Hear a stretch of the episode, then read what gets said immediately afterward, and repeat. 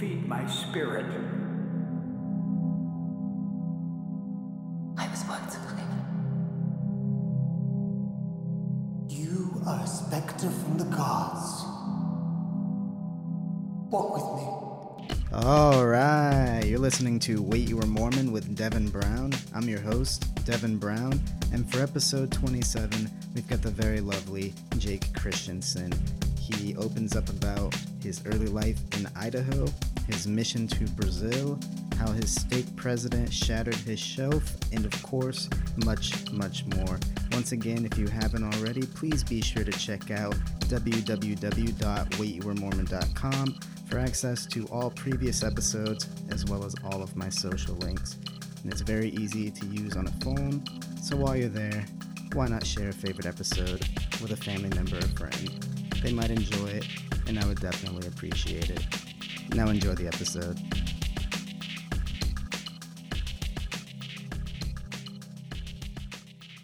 But then, uh, yeah, just kind of jumping into it. Can you introduce yourself? Who are you? Where are you from? Um, my name is Jake Christensen.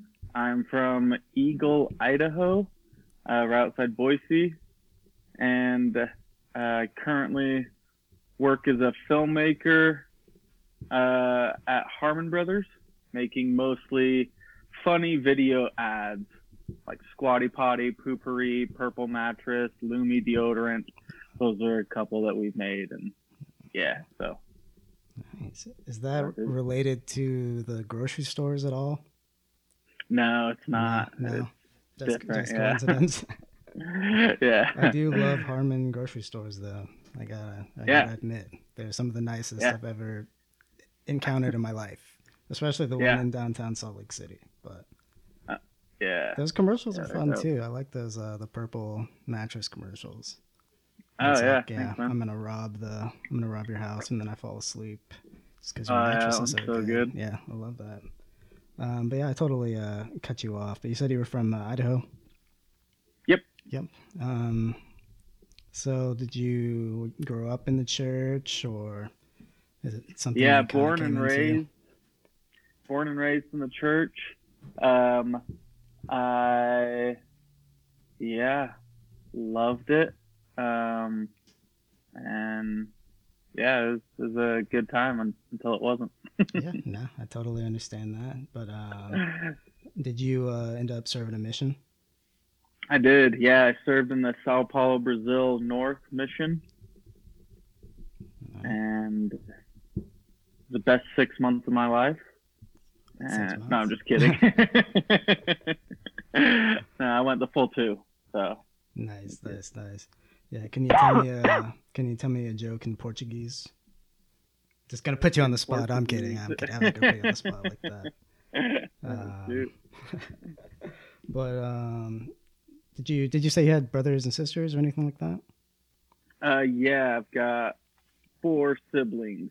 So I have three sisters and one brother, Uh, is your brother older or younger? younger. Younger. Okay. Did he end up going on a mission? Did he go to Brazil as well? Uh, he went to Mexico City. Mexico. Okay. What do you think of uh, Brazil? Were you scared? Were you excited? Uh, yeah, I was. I was a little scared. I was mostly excited. Like I think that I always wanted to go on a mission. You know, it was Mhm. just, it was never not my plan, and so uh, I went. I was stoked to go. Uh, got there.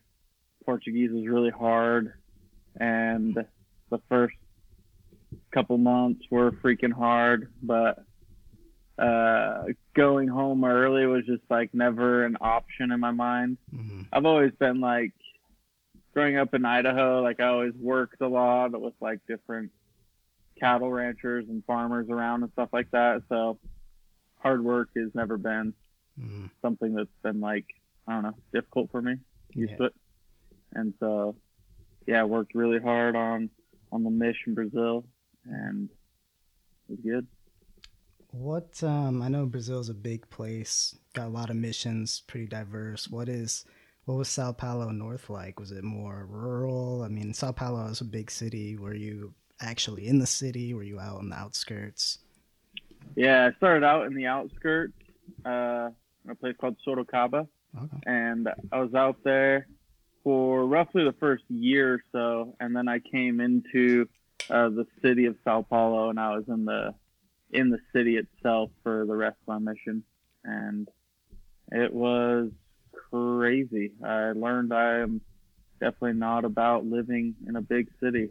Yeah. Like uh, it was it was rough. So But you actually preferred being kind of more in the outskirts, more rural area. yeah, yeah, for sure. What was uh what was crazy about it? Just the hustle and bustle, or did you see some wild stuff? Uh, didn't see anything like too wild. Um, I don't know. Heard gunshots a couple times. Oh, actually, one time I did see like a guy on a motorcycle running from the police, and then a police car just came out of nowhere and like T-boned him. Well, There's two guys on the motorcycle, and he hit, knocked both the guys off the motorcycle. And the police jumped out of the car, grabbed the guys, handcuffed their hands to their ankles, and then threw them in the back of a police car and took off, like put a police suburban and took off. Wow. And it all happened in like 18 seconds. And I was like, what the freak was that? Were they like all mangled up, like getting T-boned on a motorcycle? It seems. Oh yeah, dude, they were messed up, and and, they, it straight- didn't even straight to prison, the- straight to jail, any Yeah. either way. Wow, yeah, that is yeah, wild, wild. hmm man. What were uh, what was the cuisine like? Um, it was great food, man. I I really liked it. Uh, got pizza there often at night, and then it was beans and rice every day for lunch, and lunch is like the main meal. And I got really sick of beans and rice multiple times, but then would always come back and just have to keep liking them because I had that every single day. Mhm. and Oh, go ahead. yeah, the, the fruit was way good. Loved it. Were you able to get um, care packages often at all? Was that Uh, was that allowed even? Uh, yeah, was allowed to get care packages. Got a decent amount from like the fam and stuff. Nice, nice. I remember uh, hearing a story from one elder. I, I served in uh, Ghana, in uh, West Africa, Oh, nice. and uh, this elder got a package, big package. Was really excited, opened it up, and it was full of like white rice and just a bunch of like bullcrap like that. You know what I mean? That you could just easily get on the street, and it's just like, ah. Yeah. Been, been expecting this for, for weeks, and it's just white white rice. Cool. Yeah. Perfect. Do, do the do the research before you, you send packages out um, for anyone about to do it. Um, man, um, what was the uh, what was kind of some of the biggest struggles for you? You mentioned it was pretty tough, but uh, what in particular? Um, I had I had this companion who I like couldn't stand. He like drove me nuts, and uh, I just like kept praying to like learn how to love him. And one day, uh, it was like two weeks after we had been like put together as companions, and uh, one day we were walking down the street, and I like said a joke and he like laughed at it. And then he like said a joke back and I laughed at it. And we just started we were just like joking all day long and laughing all day long. And th- that day the switch just like flipped and I freaking loved him. And it felt like such like a miracle and it was just like so cool all of a sudden I just like loved this elder. Mm. and then it was probably a week or two after that that uh, he decided he needed to confess something, and he went to the mission president and confessed something, and the mission president they sent him home from the mission, and when I got the phone call that he was going home, man, I remember just like I was inside some member's house house over there for dinner, and I walked outside for the phone call, and then I just like collapsed on the ground crying. It was just so like, I mean, I love this elder so much, and I knew that he was that he was about to go through so much pain. You know, like I can't even imagine how hard that would be to be sent home from a mission and the shame and the pain that comes with that, and it just broke me. That was that was probably the hardest day or several days of my mission was when he got sent home. Mhm. And uh, you mentioned kind of wanting to go home early a little bit, but just you know not being able to. Would your parents have like kind of shamed you or treated you badly, or like your ward or anything like that? I mean, when I left, one of the last things my dad said to me was, "If you come home early, it better be in a body bag." Oh, and uh, I mean, he's he said it. He was joking, but like kind of, you know, Mhm. it's like, oh, right. um, which I honestly, at, at the time, I wouldn't have come home except in a body bag. So Yeah. I was like, yeah, you're right. I'm with you.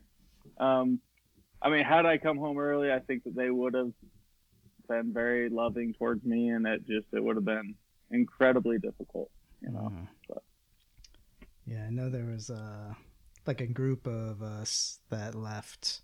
Um, I went to Ghana, a guy went to Zimbabwe, and then another kid from the ward went to Mexico. But uh, one came home like within like two months or something. And I remember my Mhm. mom just telling me like everybody just like gave him like such a cold shoulder. You know what I Oh, mean? dang. Yeah, so I'm with you. Like, oh, that poor guy. Like, Mhm. going home early, having to face that because it's it is real. Some of that that mistreatment, like not all the time, obviously. There's no absolutes. Right. I definitely wouldn't have wanted to face it myself. Mm-hmm. But um, well, what was kind of one of the uh, more positive aspects of your mission? Like, what uh, did you learn? Any skills that you still use today? Obviously, you learned a language. right. Yeah, it was really fun learning Portuguese. Um, I learned, uh, I don't know, I learned a lot about myself, I would say, going Mhm. to a foreign country like that, having to adapt. Uh, I was able to be happy for the most part. Mhm. um, in a situation where I was, you know, just working and um, in a very difficult situation far away from my family. Like I learned that I can, I can uh, withstand a, a lot, I guess. Uh, Um, and and I feel like I genuinely did like I grew to like love the people of Brazil, and I really cared about them, and I, I I've all I, I feel like I've always had like a soft spot for the poor, but that was just amplified so much more on, on the mission. Um, and yeah, so it was, I don't regret it. I yeah. don't regret going on a mission. Yeah. Um, what was kind of uh were you received well like in your areas? I know the church has had a presence in Brazil for a long time, but are they are they still Right. really like receptive to the message or Um, I mean, I had some areas. I don't know. Most of my areas had been every door had been knocked on, you know, uh, and um, uh, I. Oh, we were received pretty well. I don't know. We got received by like someone. You know, we got in their house every single day and taught a lesson uh, uh, for the most part. And so, I mean, plenty of rejection, so so much, Mhm. but but we were able to always look at the the wins and stay positive about it and stuff. So. mhm. yeah. So you'd say overall, like you don't regret it, but it was pretty pretty positive. Two years. Uh, yeah, Mhm. yeah, yeah. I would say it was a it was pretty positive two years. nice, nice, nice. I mean, obviously, if I could go back, I would do things differently. hmm But um, but yeah. Have you ever had dreams that you have to go back, do it again, serve a second one? Yeah, yeah, for sure. Do you- I've had those dreams. How do you feel when you wake up? Um, pretty freaking relieved. Uh, I don't know. At times, there was something that was just like nice about the mission where it was just life was just so simple. You know, Mhm. it was just wake up and just go talk to people and just teach them. And I've always liked talking to people, and so yeah, I I I still do miss like that simplicity of life. You know, like there's just so few worries, and it's just yeah, go out and you know exactly what you're doing every day, and and now life is just so much more complicated. I mean, life is still so good, and Mm, I wouldn't want to go back to that, but I do miss that aspect. mm. Have you um, managed to go back to Brazil at all since you've been home? I haven't, not yet, but I still really want to. Yeah, same.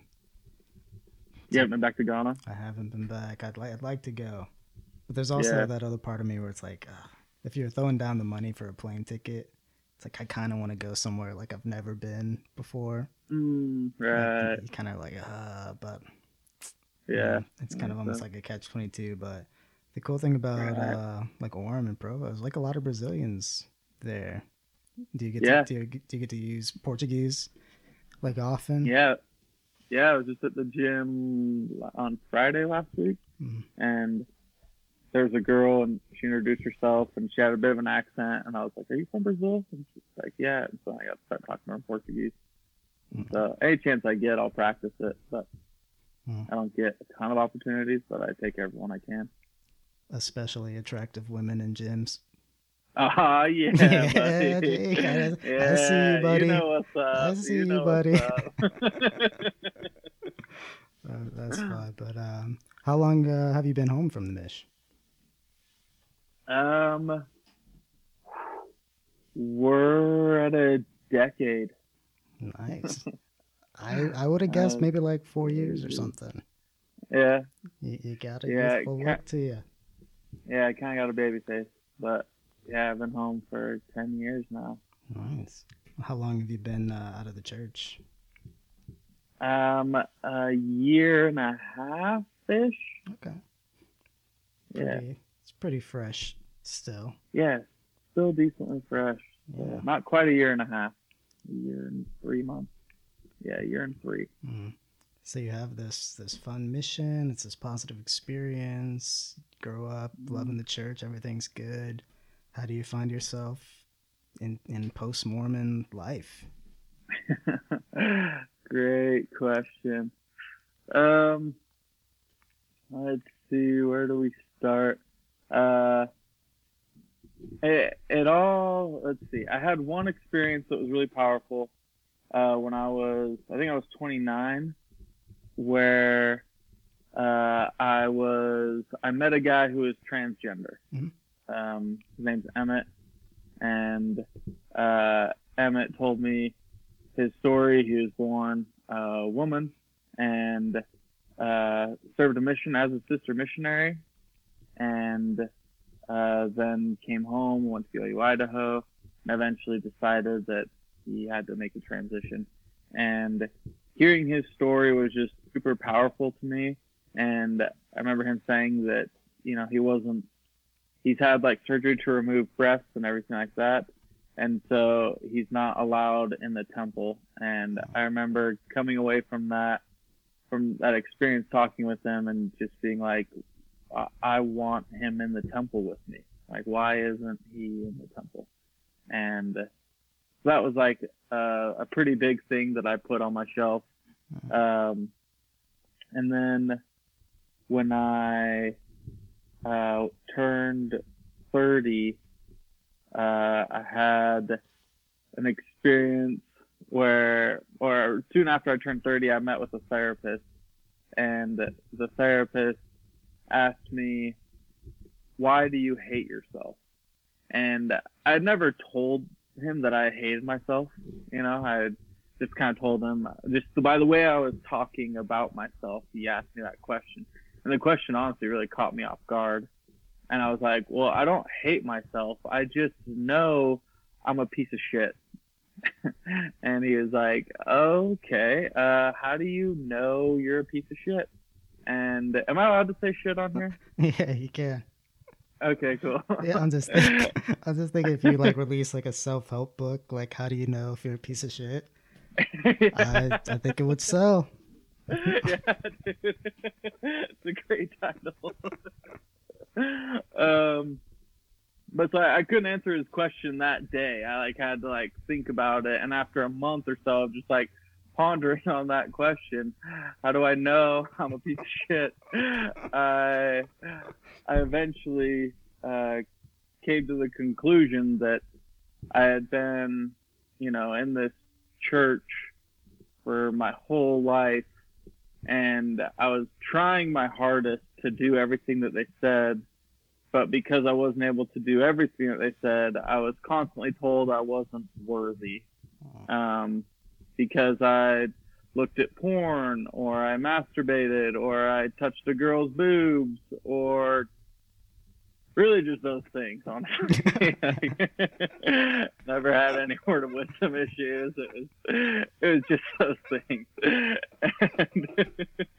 The usual Uh, suspects. yeah. and which I mean at the time I was a 30 year old virgin Mhm. like like I was a 30 year old virgin That's so close to 40. I know Oh, it's so man. close, and it's like I don't know, and I was getting in trouble because I like masturbated. It's like, well, guess what? I'm a 30 year old virgin. like, I feel like I'm about to explode. Like, what? What do you want me to do here? And I mean, it wasn't. I didn't have that attitude about porn and masturbation. I I was like, oh, I I that's. I felt like I was a piece of shit because I looked at those things or I did those things, and I was told that I wasn't worthy and that I wasn't clean, you know, to go to the temple or to take the sacrament. Mhm. And thus I was dirty like unto a piece of shit. And so it's very easy. I can see the path in my mind so clearly now of like what led me to that point. And and ultimately I realized after like that question from my therapist that I, I hated myself. I really I did. That he was absolutely right and that I'd I'd been hating myself for years. And uh because for years I had been battling this, you know, it wasn't ever just okay in my mind. I was going to, I was at the therapist for that reason, you know, like I was going to therapy. I had gone to like the church's 12 step programs. Uh, I had, uh, prayed all night long like Enos. I had, uh, I had done so many things for, I mean, a decade for my whole 20s. I had tried so many things to overcome this. And ultimately, at the end of the day, I just ended up hating myself because I, I, I wasn't able to. And, and so that was, that was a big deal for, for me to, to realize that, okay, this thing that I'm in is actually harming me. And so at that point, I started to, um, I, I my therapist was like, what, what do you think you should do about this? And I was like, I think I'm just going to stop talking to my bishop and I'm just going to talk to God. And I'm going to tell my bishop everything's cool. And I'll just work things out with God and I'll decide with God if I'm worthy or not. And from like the moment I decided that, my life started getting better. And I was like, oh, this is, this is interesting. Like, I'm doing something that's different than what I was taught in the church, and, Mm. and now my life is getting better. But at the same time, I did not want to to leave. You know, I was I was terrified to to leave, and um, so I I went home one weekend and I sat down my whole family, and I was like, hey, uh, I'm I'm struggling with my testimony and I need your guys' help. And I just talked with them about like how I've been dealing with this shame for so long. And how it was just such like a painful thing to me and I feel like that the church is wrong and like why do they have to tell people they're not worthy? Like that is a shameful thing to say to someone. Like you're not worthy. Like oh frick, man. That is just oh that hurts, Mhm. you know, and it it broke me. Like it just being told that every couple months, you know, I mean I wasn't Mm. always not worthy, but I was worthy unwor I was not worthy about half the time I would say Mhm. um, six months out of the year I wasn't worthy, and it was like every other month. I don't know. And the thing is, I mean, I was I was doing everything. You know, I was reading scripture, saying prayers, I was going to the temple when I could, and even when I wasn't worthy, I would go and just sit outside the temple. I would read my scriptures, and I would mostly just plead with God to to change me. You know, I would tell him just turn it off, like just turn off my sexuality. I don't want it. Just turn it off. Like I would beg God to just turn this side of me off. And and at the time I was, you know, I, I do stand up comedy and and I, I would write jokes about being a 30 year old virgin. and like one of my one of the jokes I would say is like uh, for those of you in the audience who don't know what it's like to be a 30 year old virgin, which I'm guessing is most of you, uh, it's kind of like if everyone around you was eating cheeseburgers and you were like, man, those look amazing. I would love a cheeseburger. And then you don't have one for 30 years.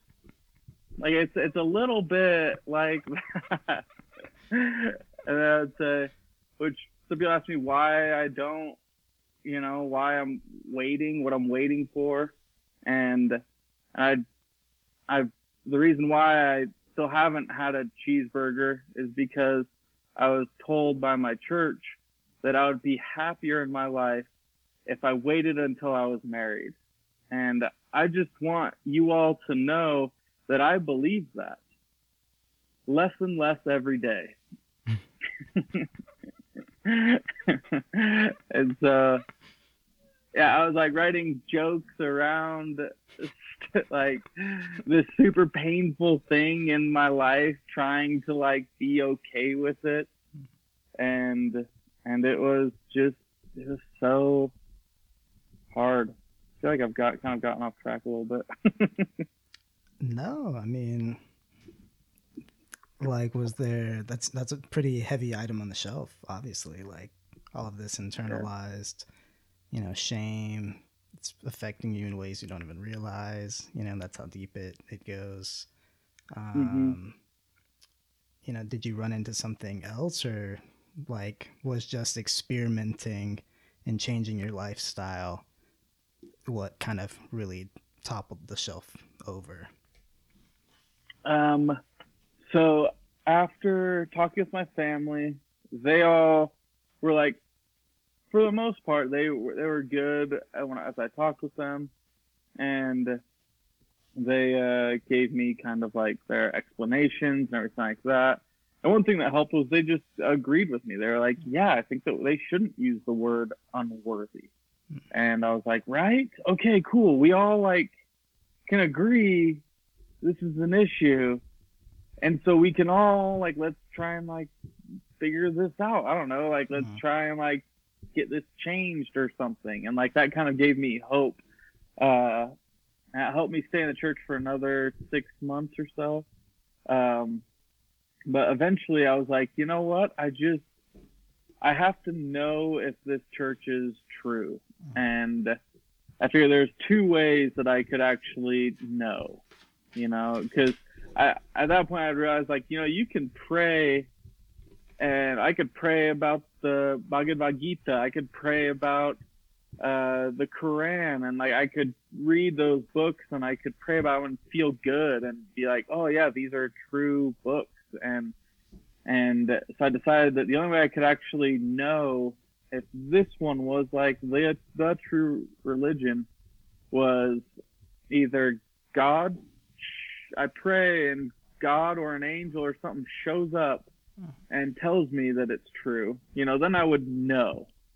Um, or option B is I leave that religion and I try out other ways of life.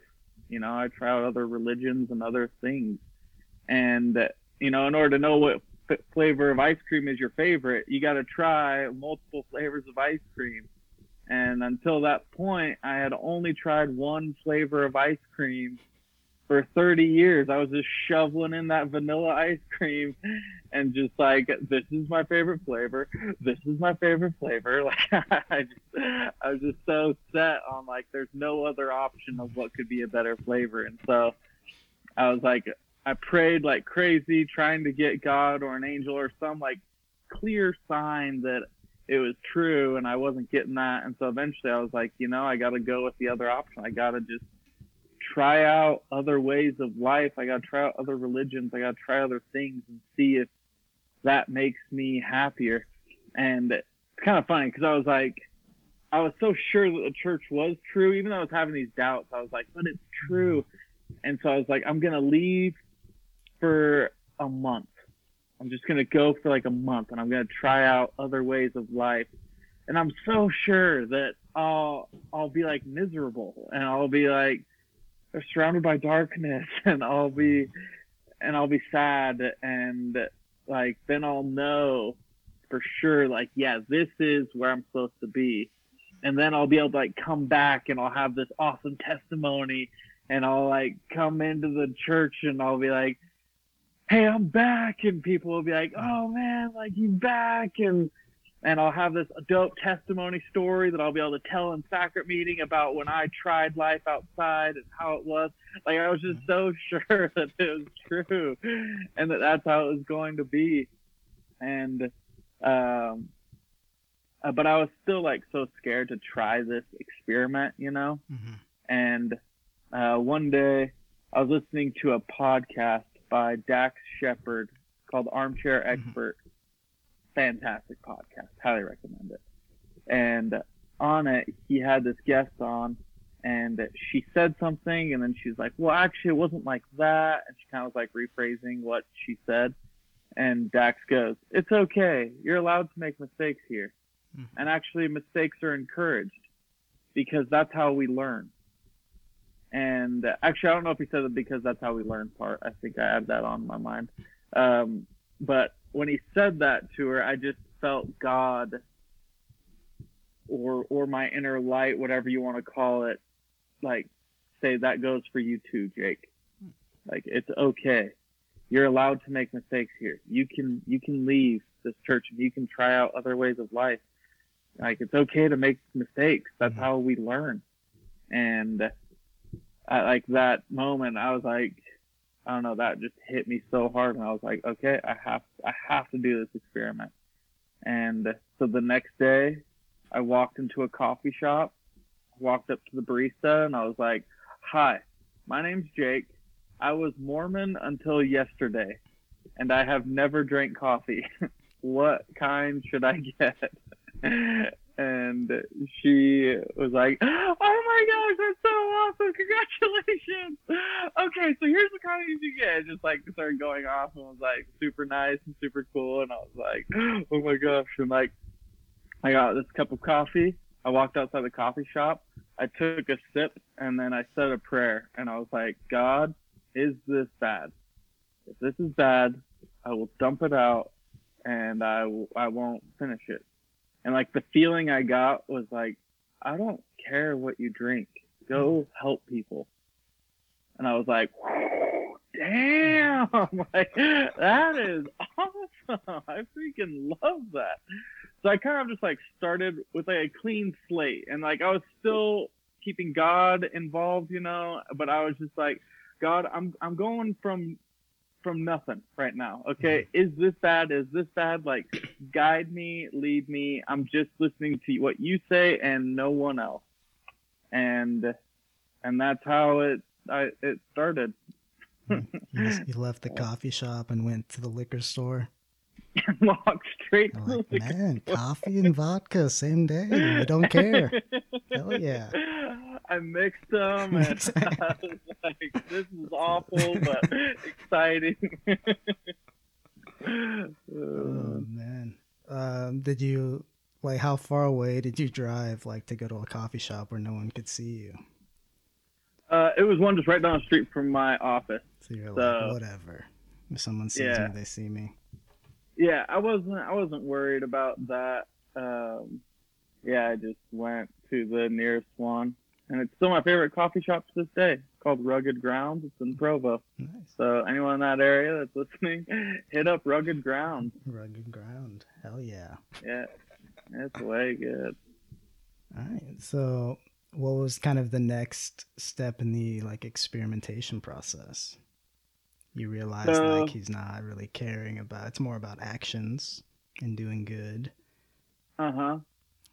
Yeah. So, uh, like r- right off the bat, it was like my life felt different, and it was kind of like an exciting thing, you know. It was Mhm. like, oh my gosh, like I'm going into uncharted territory. Like I've never been, and like I've never drank coffee, and and um, when I drank alcohol for the first time, that was like a strangely spiritual experience for me where all of a sudden I like drank alcohol and all of a sudden I felt like something in me shifted Mhm. and I, I used to describe it as saying all of a sudden like I, I realized that people who drank alcohol weren't bad.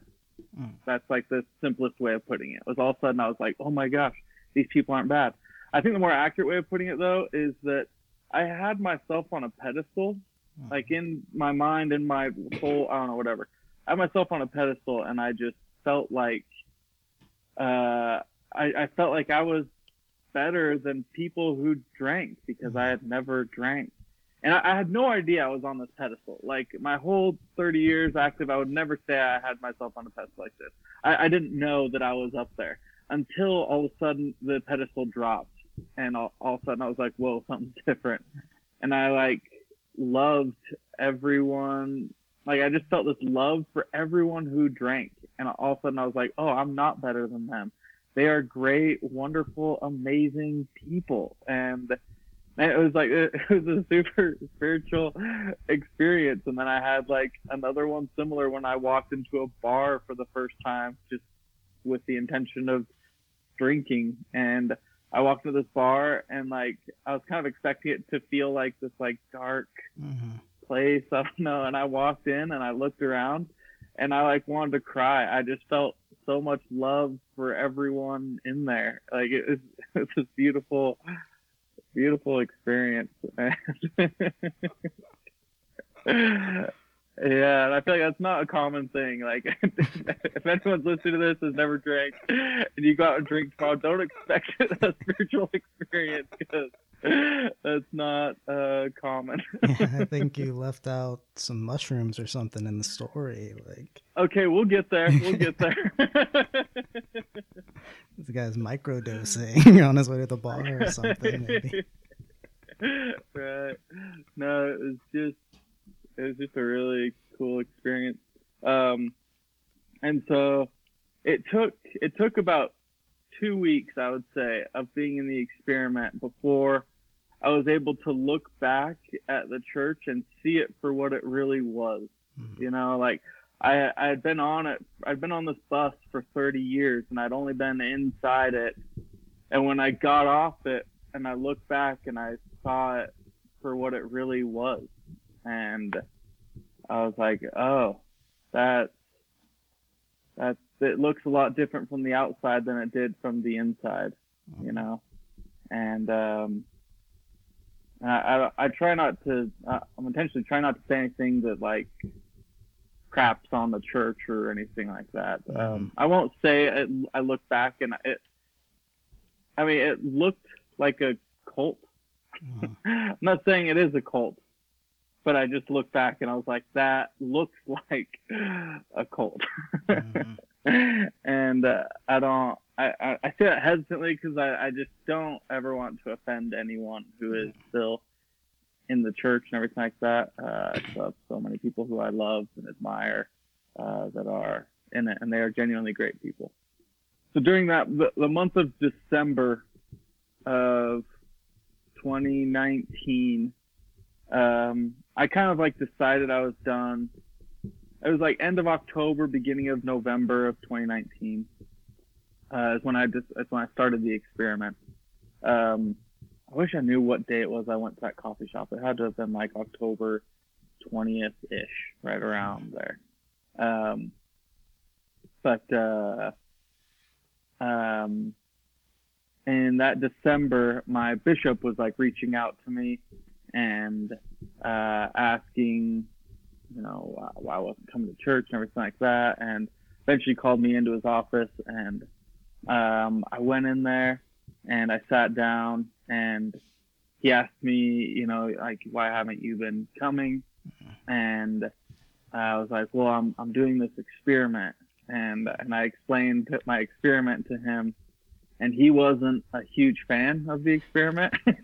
He's like, well, you just need to like pray and everything like that, you know? And I was like, yeah, I get that. And I've been doing that, but this experiment has also just been teaching me an insane amount and it's just been the coolest thing mm-hmm. ever and he was like oh yeah that's it i'm so glad that you that i called you in to like talk with me about this because like um yeah it's so interesting that i called you in at this time and i was like yeah it is did my mom call you and he was like well, uh, yeah, but I mean, I, I, was already planning on calling you in before she called me.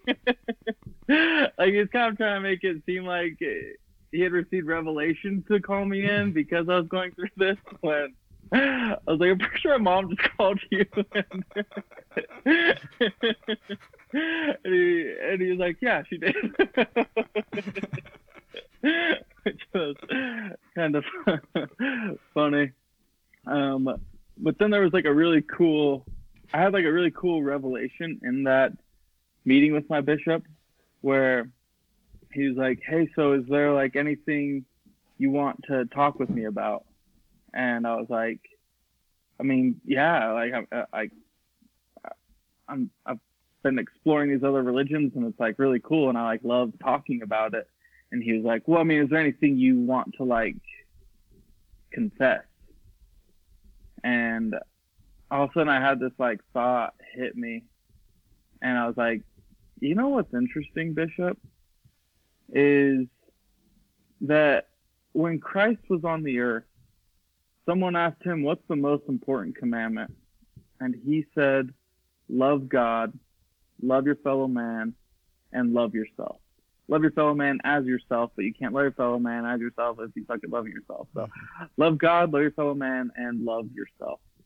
And I was like, and what's interesting is that in 30 years of coming in for these interviews, not one time have I been asked, how are you doing with loving God? How are you doing with loving your fellow man? And how are you doing with loving yourself?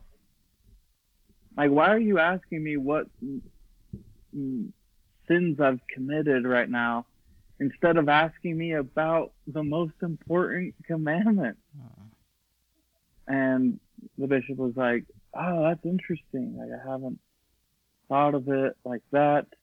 Um, yeah, but um, but so are you struggling with like porn or anything?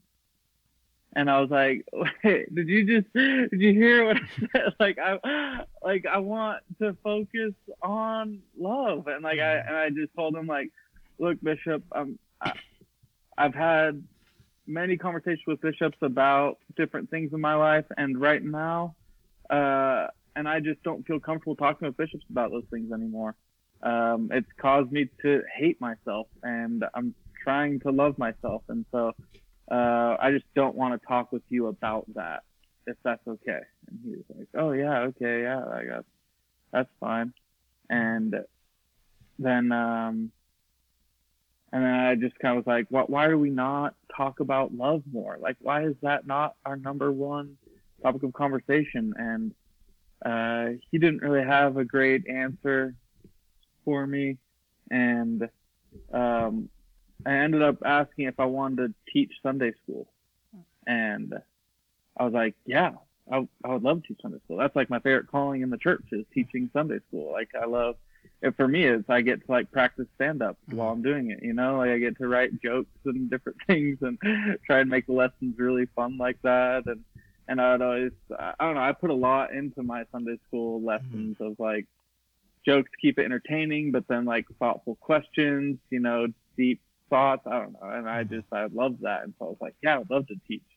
And he's like, okay, great. Uh, well, let's have you teach. And I was like, but uh, I got to be honest, like, I'm only going to come on the Sundays when I teach And the Sundays when I don't teach, I'm still gonna be going to other religions. And he was like, okay, that's fine. And I was like, awesome. And I had like a little bit of hope, honestly. I was like, oh, maybe I can like make this work. Maybe I can help the church change from the inside Hmm. while also visiting these other religions and gaining their knowledge and different things. And I was like, maybe this could work. And I was kind of like hopeful. Uh, and there, and then the next Sunday, um, I got a call from the stake president and he asked to meet with me. And so I went in and sorry, do you have anything you want to like say? I feel like I've just been talking a long time. Oh no, I'm I'm like I have questions that pertain to your your story as it's unraveling, but I'm in, Cool. I'm Uh, do, you, you want to hit me with any right now? Do you want me to just keep going? Um, you might get into it, but I mean, I'm interested like in some of these religions that you explored and Mm, during your experiment. But I do want to see how this this plays out. Okay. Okay. Cool. Um, so uh, stake president called me in, and um, he sat me down and we started talking, and it was honestly like a really like cool and like good discussion. And he asked me about uh, if I believe in the Book of Mormon, and I was like, I believe there's a lot of truth in there, and there's a lot of great things in there. And he was like, okay, but is the book true? And I was like, I mean, there's a lot of truth in it, like for sure. And he's like, do you believe that every word of this book is true? And I was like, no. And he was like, well, then how are you supposed to teach Sunday school about this book if you don't believe in it? And I was like, well, I just told you I believe in a lot of it. So I'll teach the parts that I believe in. And he was like, okay. And he opened it up. He opened up his book Mormon and he read a verse. And it was something along the lines of like, um, said something about like, if you are not baptized, you will be thrust down to hell. Like, it wasn't those words, but it was that sentiment. It was roughly that. And he goes, do you believe that? And I was like, no. And he was like, okay, so then what are you going to do when you're teaching and you get to like this part? And I was like, read me the verses around it. I'm sure I can find something that I'll like and I'll just teach those things. Like, because ultimately the most important thing is love. And I don't feel like we emphasize that enough. And so that's what like I want to to teach is love. I want to have like this really big emphasis on us getting better at loving ourselves, loving God, and loving others. And and up until that point, there's uh, there's one verse in the Book of Mormon that I was just like holding on to, that I was clinging to, and it was Moroni seven something. Um, it talks about uh, love and charity. Uh, love is or charity is the pure love of Christ. He that is found with charity at the last day, it shall be well with him. For all things must fail, but charity never faileth. And I just like I love those verses so much. And that was like my testimony of like the Book Mormon and the church was like being held up by those verses. And so I read those verses or quoted them to the stake president and I was like, that's what I want to teach. Like those are my favorite verses. And the stake president goes, Well, if you love those verses, or if you like those verses, then you're gonna love Hebrews eleven. And I was like, What what's Hebrews eleven? And he opens up and I think it was Hebrews eleven, it might not have been. Uh, I can't remember exactly. But he opens up his Bible, Hebrews eleven, and he reads it.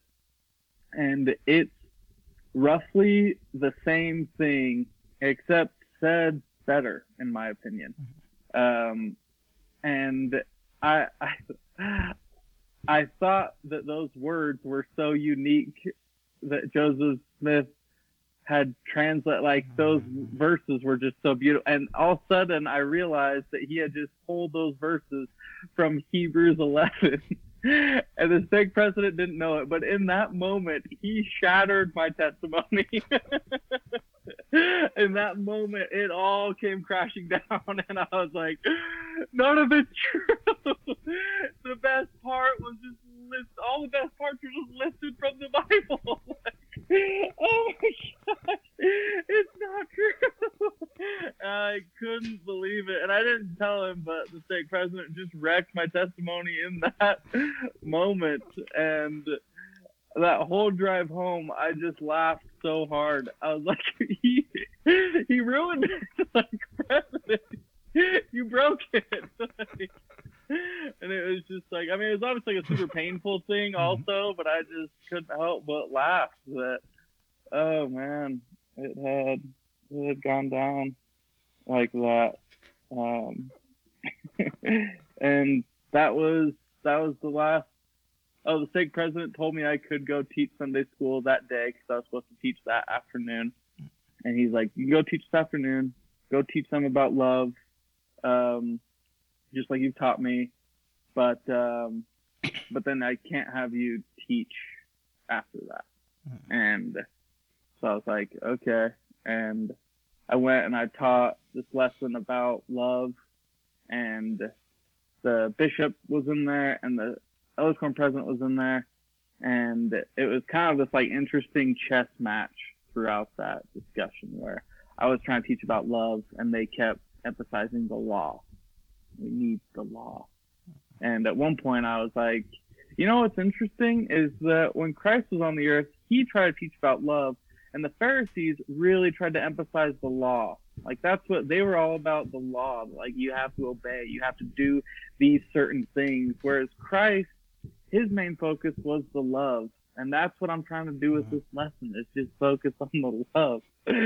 And I was hoping that that would kind of deter the bishop and EQP, but uh, it didn't. They just kind of kept at it, and yeah, and that was the last time I like went to church alone. Um, like with my family and I'm home and stuff like that. But yeah, that was that was the last time. Do you plan on like removing your name from the records ever, or it's not really? Um, not not really. The only I, I mean, part of me wants to just to kind of send a message to the church that it's Mhm. not working. You need to make some changes. Mhm, Um, but uh, but I think my mom would cry a lot, and so mhm. ooh, so I just don't. yeah.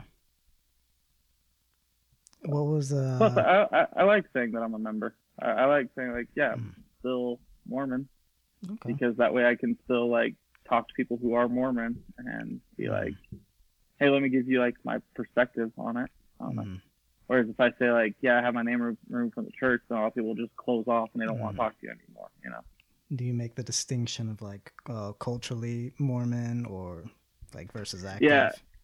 Yeah, that I was raised Mormon and that I don't go anymore, but Mhm. yeah, I'm still technically. I mean, you had had all of these positive ex- like experiences with your like you know experimentation process, um, but you did Mhm. mention obviously it's still painful to have a, like a testimony completely shattered, especially by a Mhm. stake president. That's got to be Yeah. kind of so surreal. Um, Yeah. Kind of what was the the most difficult part for you? Um, it was definitely just going home, Mhm. being around my family. Um, that Christmas when I went home, I was, I was just, I was just really in like a experimental state still, where I was Mhm. just like, yeah, maybe there is a God, maybe there isn't a God, and I wasn't sure. And around Christmas time, I was really like, I don't think there's a God. Uh, at least uh, there is something, but I don't think it's like God, like I think. And so then being home for Christmas and like for like telling the story of Jesus' birth, and I was like, oh frick, I don't think I believe any of this. like I just, I don't know. And so, and it was just uh, there was just like this huge elephant in the room the whole Mhm. time I was home, where like my family knew that I was out but no one really wanted to talk with me about it. Anytime we talked about it, I always had to bring it up, and they always just kind of didn't seem stoked to talk about it, you know. Mm-hmm. And so that was for sure the hardest part about leaving was just trying to still get along with my family and, Yeah. and everything. hmm And that, that's still the hardest part, Oh, honestly, yeah. is just trying to make it um, help my family see that I'm not evil. Mm. Like that's honestly like a Mhm. thing that's constantly on my mind is how can I convince them that I am following God still Yeah. and that this is what I'm doing what he or she wants me to do, you know. Mhm. So- Um, I would probably stop drinking the alcoholic coffee in front of them, Yeah. but you know, yeah. with, with yeah, I'm sure I, it'd I okay. yeah. Yeah, when I was when I went home this last Christmas, I asked my mom if I could make coffee Mm. while I was home, and she told me I could make it in the back of the barn. and I was like, you know what? That's progress. Yeah. Like she's becoming a little more okay with me. Like, so great. I'll make it in the back of the barn. I'm I'm Mm. okay with that. We'll over. yeah, because I just I, I still want to be myself around my family. I don't want to Mhm. become a two faced person where I'm pre- I present myself one way in front of them and one way not, and so that's why I'm like just slowly trying to be like, hey, can I drink coffee in front of you? Like, Mhm. are we okay with that? Or like, I just I want to continue to be myself in front of them, and so that's what makes it so such a hard thing. And I know that's hard for them too. You know, I I, I don't. They think that I'm. I don't know that I could be damning myself to outer darkness. You know Yeah. and and that's so that's got to be so sad for them and I, Mhm. I i feel that and and i think that it's so sad that they i don't know i'm like trying to word this carefully Yeah. it's sad to think that they believe in a god who is a god that is love and at the same time his best plan causes some of his children to burn in hell forever like if God is love, how in the world would that be the best plan he could come up with? like, Mhm. it's it's crazy to me, and I don't know. Yeah. No, I mean, uh, that is a, an interesting point that you raised, though. Like the church kind of lacking in love and kind of just focusing more on the law and, you know, checklists, sort of, you know. Um, and maybe not, you know, not even cognizantly, perhaps, right? But Mhm. as you were like checking out other like faiths and religions, um, what was your impression of their messages? Um, I really loved, I still do love uh, Buddhism and that realm. I love meditation. Mhm. Uh, I think that there's something super powerful there. One thing that was really cool that happened was, you know, my whole life I was trying to have a relationship with God, Mhm. and and I was I was trying so hard, and I thought that the reason why I couldn't have a great relationship with him was because I couldn't stop masturbating. and I was like, if I could just get a handle on this one thing. Is there like a pun there? I don't Yeah, know. possibly. if I could just stop this one thing, if I could just stop being a sexual being, um, then I could have a relationship with God. Um, and and I mean, I still felt like I did have a relationship with God, but the the uh, the level that it's changed since I've left is just incredible. Um, it felt like I had a middleman in between me and God mm-hmm. for 30 years. You know, like it felt like anything I said to God, I, I kind of went through this middleman. And anything God said to me also had to be filtered through this middleman where I would filter it through the church and be like, well, I feel like God's telling me this, but that's different than what the church teaches, so that must be wrong, you know? And then all of a sudden, I, I took out the middleman, and then it was just me and God. And it was just like, okay, I don't, I don't have anything else. I don't have anyone else. God is just me and you. And like my, my view of what God was kind of and still is today is just that I have like an inner light. I have something within me, and as I go inward, I find I find this light, and it's it's love, it's God. I, I don't I don't know exactly how to describe it, but um, I read a lot of things from uh, Ram Dass. Mm-hmm. Ram Dass is like one of my homies. Um, uh, Pete Holmes, the comedian, introduced me to Ram Dass, and uh, he focuses a lot on like going within. I read a book called Mary Magdalene Revealed, and it talked about uh, there's a book that Mary Magdalene, there's a gospel according to Mary Magdalene that was discovered and uh, that didn't make it into the Bible, but was written around that same time period by Mary Magdalene, and in it, it she emphasizes go within to find Christ. To like He is within you. I remember one morning I like woke up and I just had like that thought on my mind, and all of a sudden I was like, I need to watch that scene from Lion King. And like I pulled up my phone and I put in like Lion King scene and that part where like Rafiki tells Simba he's within you. Like that hit me so hard and I just like cried and it was the most beautiful it was like such a beautiful moment and I was just like and I keep having these like beautiful moments where I just like find God within me and it's so empowering and it's so beautiful and I'm just like oh my gosh this is this is the stuff that I've been looking for my whole life and like and and God doesn't feel like I'm unworthy and he doesn't you know want like want to punish me and tell me I can't take the sacrament or anything like that like he is a God of love and inclusion, mm. not a God of punishment and exclusion. And that was just such a beautiful thing to discover. I mm-hmm. kind of just ran all over the place with that answer. No, man, that's that's awesome. That's I was thinking to myself, I was like, man, I really kind of admire this guy's ability to see beauty in in so many places. Thanks, man.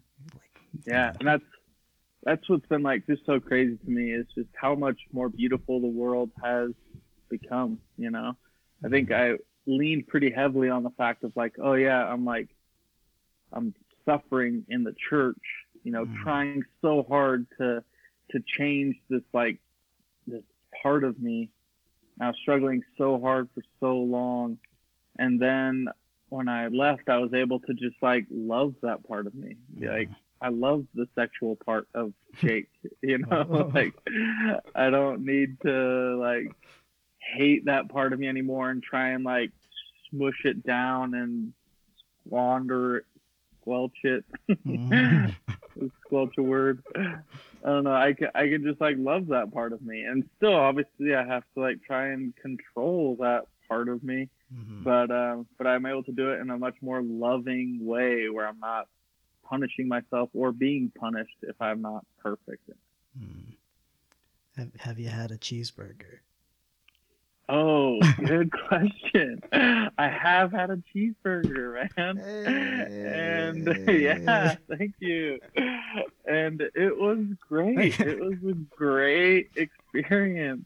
And it was a, another just beautiful experience. And like, um, where I, I didn't feel awful about it. I actually, I mean, I, I prayed that night. I thanked God that night for the experience, and it was, it was great. And like, I didn't feel like God was angry at me or leaving me or anything. Like, I, he was right there, you know, and it was great.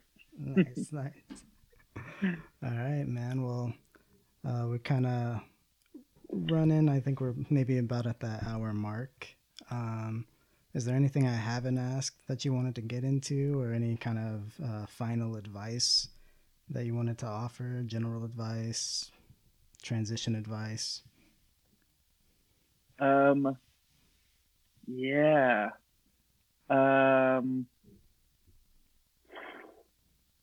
so, uh, uh, yeah, ask me uh, what I think the plan of salvation is now. What do you think the the plan of salvation is now?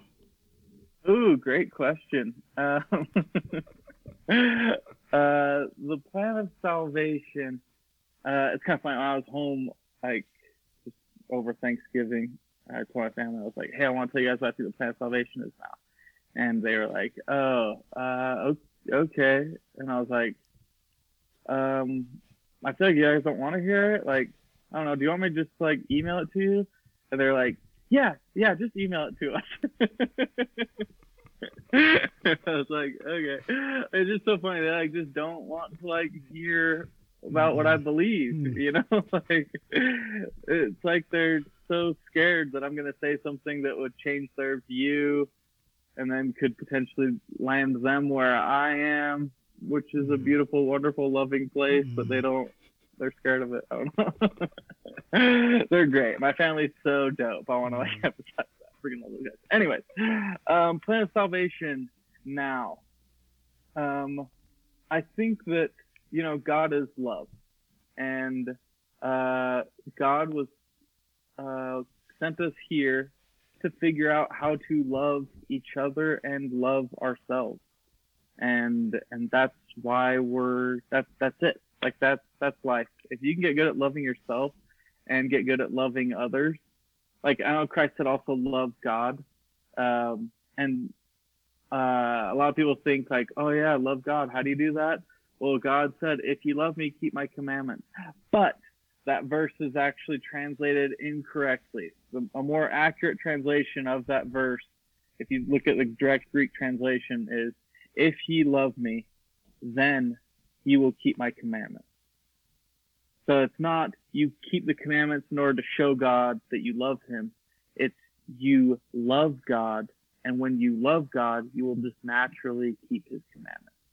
Which in my opinion, that's that's, that's how it is. If you if you love love, if God is love, you know, and you love love and you love loving yourself, you love loving others, and you just like try and love the world around you. Just love, man.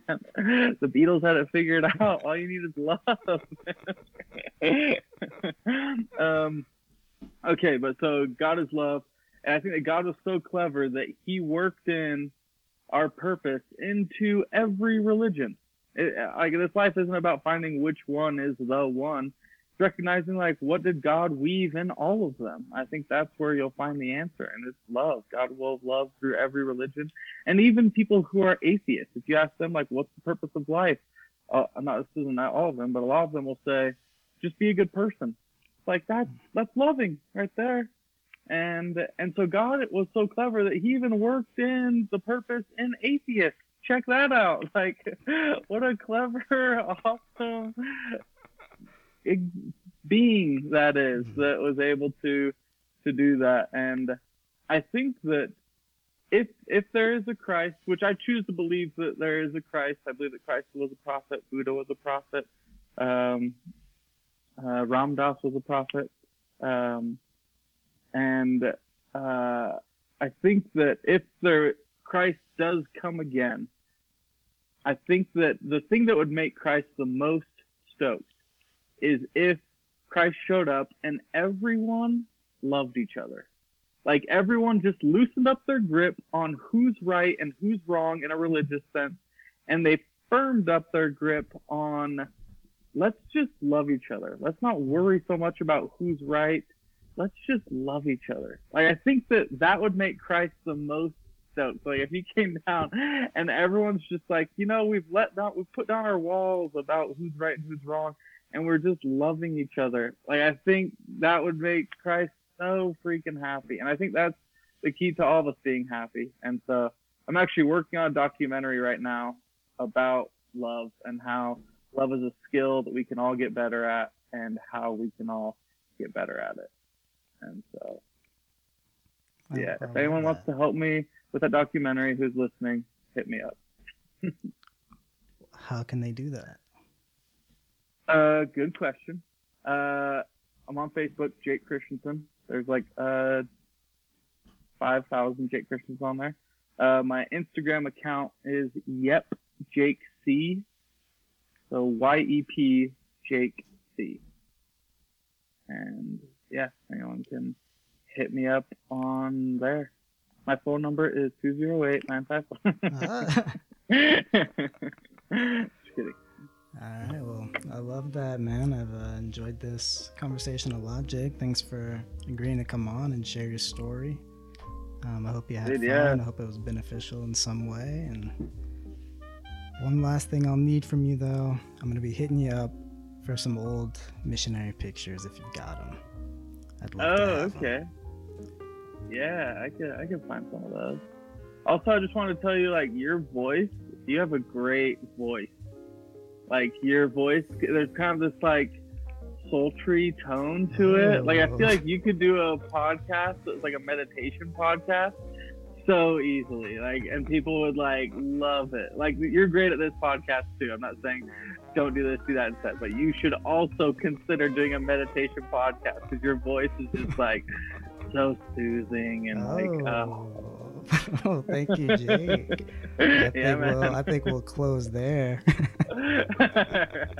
but this has been a lot of fun. Uh, I'll, this can go out in about two weeks or so. I'll send you the link. And uh, yeah, don't be a stranger. If you ever want to chat some more, I'm here. All right, man. All right. Thanks, Thanks a lot, again. No Appreciate it, worries. Have a good night. Bye. All right, dude. You too. See ya.